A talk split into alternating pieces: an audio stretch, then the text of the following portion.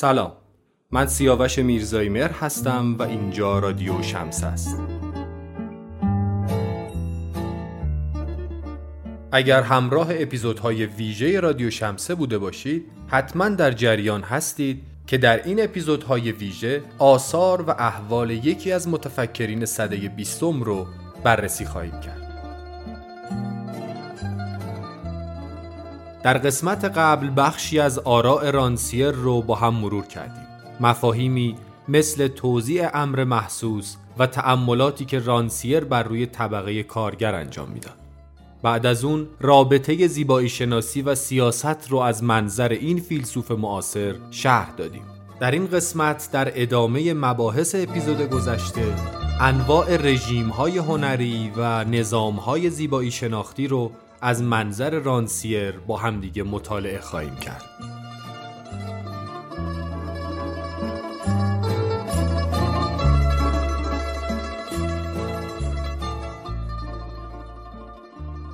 لازم به ذکره که مطالب این قسمت با عنوان هنر و سیاست رهایی بخش از آخرین فصل کتاب هنر از دریچه نظریه درس گفتارهایی پیرامون نظریه و نقد در هنر انتخاب شده.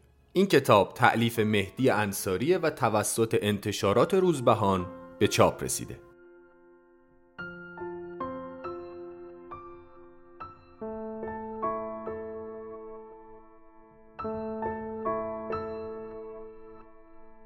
رژیم های هنری از منظر رانسیر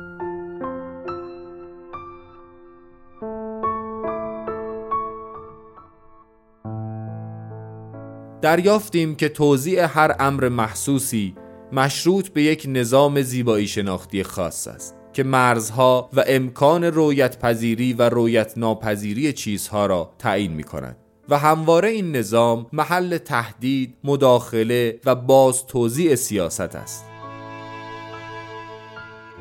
رانسیر ایده تجربه زیبایی شناختی به منزله تجربه برابری طلبانه را به چیزی پیوند می‌زند که خود آن را رژیم شناسایی هنر مینامد از دیدگاه او زیبایی شناسی رژیم خاص تاریخی تفکر درباره هنر است و توضیح ارائه شده ای از امر محسوس را بنا می‌گذارد و چگونگی شناسایی هنرها و تأمل در آنها را فراهم می آورد. به تعبیر دیگر شاکله ایده است که مطابق آن اسباب هنر اسباب اندیشند بنابراین زیبایی شناسی نه نامی برای قلمرو هنر بلکه صورتبندی خاصی از این قلمرو است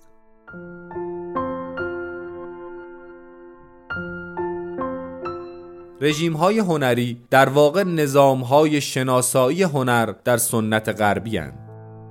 از دیدگاه رانسیر هنر تا آنجایی وجود دارد که نوعی نظام ویژه شناسایی موجود باشد. به این ترتیب او از سه نوع پیکربندی سه نوع آرایش و سه نوع رژیم فکر کردن درباره هنر نام می‌برد. او می‌گوید در این سه رژیم من سعی می‌کنم سه نوع عملکرد را تعریف کنم اما به خاطر داشته باشیم که این به معنای سه دوره تاریخی نیست. از نظر رانسیر این سه رژیم هنری در تمام دوره های تاریخی برای اندیشیدن درباره هنر به کار گرفته شدند. این سه رژیم عبارتند از رژیم اخلاقی تصویر رژیم بازنمایی هنر و رژیم زیبایی شناسی.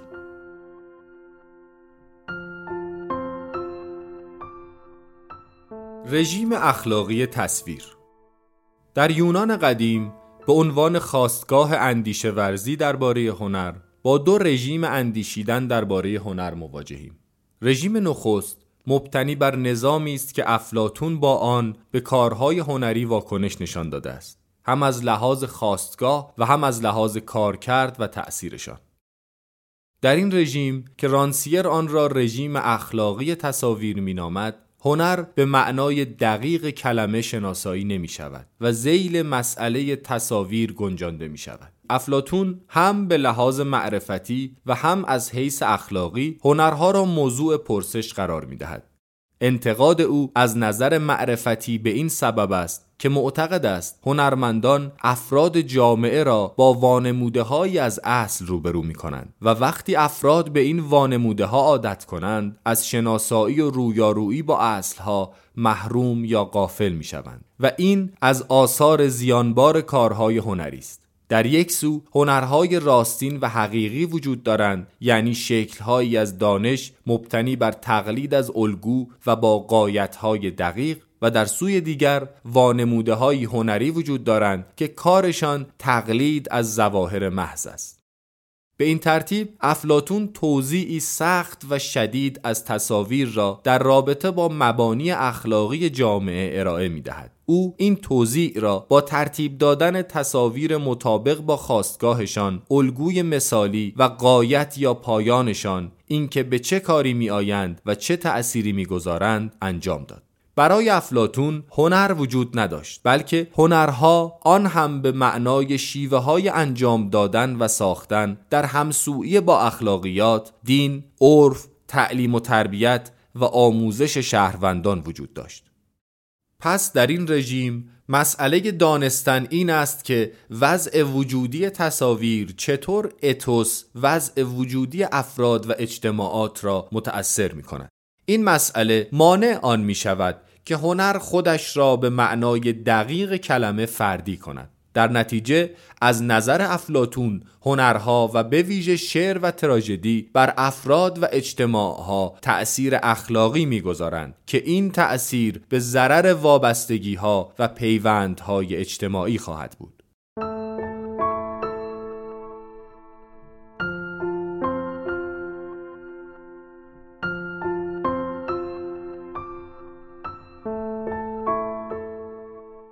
رژیم دوم یا رژیم بازنمایانه هنر رژیم بازنمایانه هنر یا رژیم شعری در پی نقد ارسطو بر افلاتون و با رهانیدن هنرها از قید معیارهای اخلاقی، مذهبی و اجتماعی رژیم اخلاقی تصاویر شکل گرفت و آنها را تا جایی که تقلیدند از دیگر فنون و شیوه های تولید تفکیک می کند. کار در رژیم بازنمایانه هنر تابع اصول خاصی است. اصولی مانند سلسله مراتب ژانرها و سوژه اصلی که فرمهای آن را تعیین می کنند این رژیم که با بوتیقای ارسطو شروع شد به همراه کل رساله های نگاشته درباره بوتیقا در عصر رنسانس جان دوباره گرفت. و با صورتبندی قوانین تمام ایار تقلید دستبندی فرمها و مجموعه کاملی از قواعد تقدیس شد. می شود گفت این رژیم معرف قوانین آن چیزی بود که هنرهای زیبا و ادبیات نام گرفت.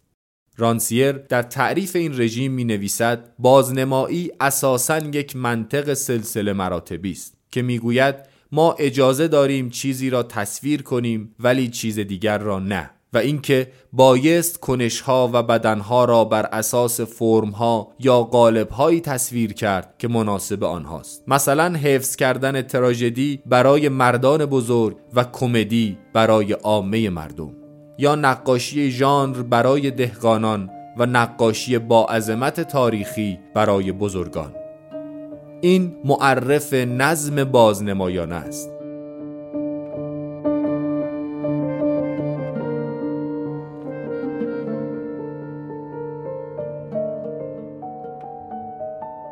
او منطق بازنمایی را در چشماندازی سیاسی و اجتماعی چنین تبیین می کند او می آورد به رابطه قیاس کلی با یک سلسله مراتب سرتاسری پیشه های سیاسی و اجتماعی داخل می شوند. برتری بازنمایانه کنش بر فراز شخصیت ها یا روایت بر فراز توصیف سلسله مراتب ژانرها بر اساس مرتبه و بزرگی سوژه اصلیشان و برتری شگرف هنر خطابه و گفتار در فعلیت خود همه این ارکان به یک قیاس توأم با دیدی کاملا سلسله مراتبی از اجتماع شکل می‌دهند.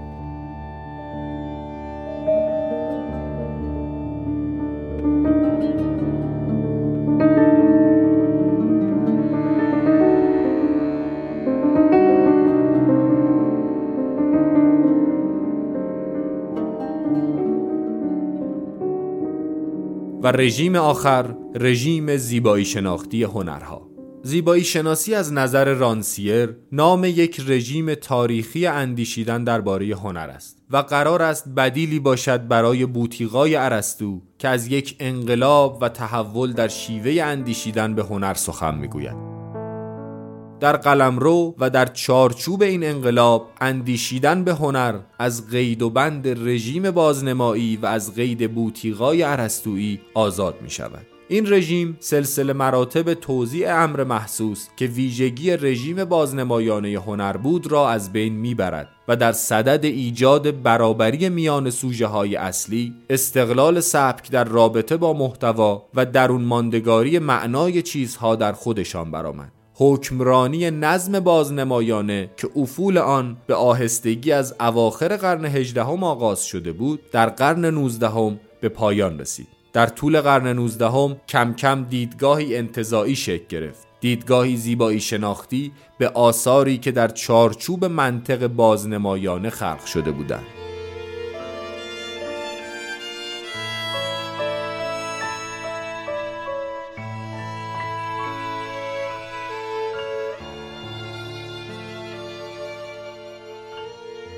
رانسیر بر این باور است که در این زمان شیوهی جدید به خصوص در نگریستن به آثار قرن هفدهم شکل گرفت. او می نویسد به یاد بیاورید همه شهرهایی را که منتقدان هنری سفر کرده به هلند نوشتند. آنها نقاشی های روبنس و رامبراند را با نگاهی نو می دیدند یعنی دیگر نه به منزله تصاویر این یا آن موضوع بلکه به منزله چیزی مثل رویدادهایی از مواد و مصالح نقاشانه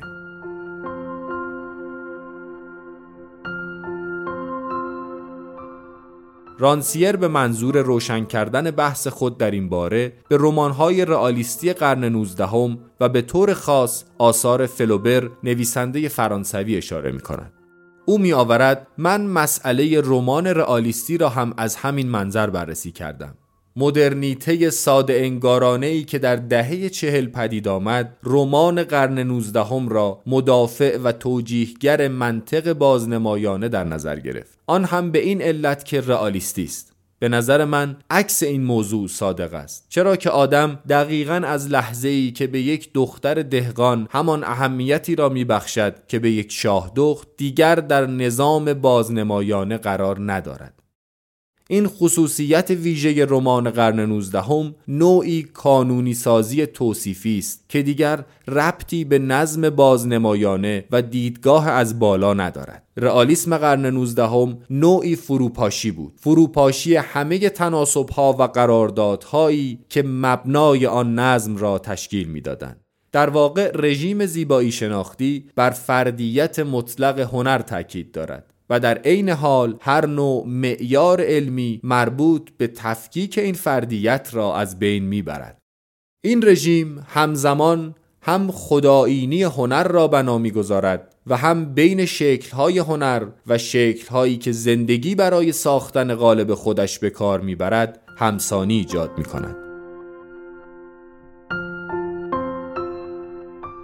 رژیم زیبایی شناختی هنرها انقلابهای خود را بر مبنای همان ایده ای ابداع می کند که سبب شد موزه و تاریخ هنر انگاره کلاسیسیسم و شکلهای جدید باستولید را ابداع کند و خود را بر اساس ایده ای از آنچه هنر بوده است یا می توانست باشد وقف ابداع شکلهای جدیدی از زندگی می کند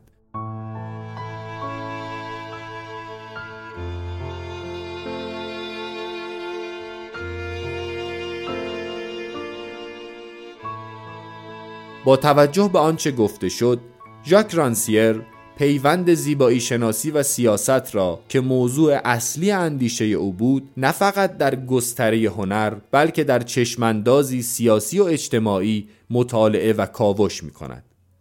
می توان گفت مفهوم بنیادینی که صورتبندی مفاهیمی چون زیبایی شناسی و سیاست حول آن واقع شده است مفهوم تجربه و چگونگی ابعاد هستی است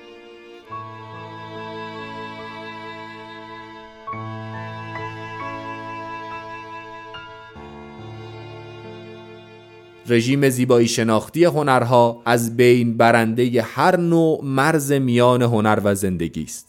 از نگاه رانسیر این ایده که هنر حوزه یگانه خاص خودش را آن هم با قوانین خودش و شیوه وجودی خاص خود به وجود می آورد از ابتدا در ایده شیلر درباره تربیت زیبایی شناختی انسان وجود داشت.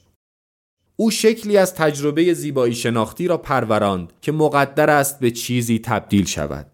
مانند شکلی از تجربه کلنگرانه زندگی و حتی همزیستی. و این همان بعد برابری طلبانه تجربه زیبایی شناختی است که پافشاری بر تحقق آن به معنای انحلال امکان انقلاب در جامعه است. هگل شلینگ و هولدرلین نیز این ایده را به مسابه چیزی شبیه به یک انقلاب زیبایی شناختی اختیار کردند. آنجا که در قدیمی ترین برنامه نظاممند ایدئالیسم آلمانی از نوعی وحدت فلسفه و مردم نوشتند. آنها به صورتبندی نوعی تجسم اندیشه در اشکال حسی هستی جمعی پرداختند و این اشکال را در تقابل با ایده دولت و ساماندهی حیات جمعی به دست دولت قرار دادند. از این ایده در متون اولیه مارکس نیز در مفهوم انقلاب انسانی در مقابل انقلاب سیاسی دفاع می شود و سپس با نیروی عظیم در اوایل قرن بیستم در هنر آوانگارد روسیه تجسم می‌یابد. برخلاف انگاره مدرنیته به منزله جدایی هنر و تجربه روزمره هنر آوانگارد خواهان خلق هنر در خدمت سیاست یا خواهان خلق اثر هنری نیست بلکه خواهان خلق شکل‌های زندگی است این هنری است که می‌خواهد مرزهای بین هنر و زندگی، هنر و سیاست، کار و تفریح، فراغت و فعالیت را در هم بشکند و این منطق زیبایی شناختی است.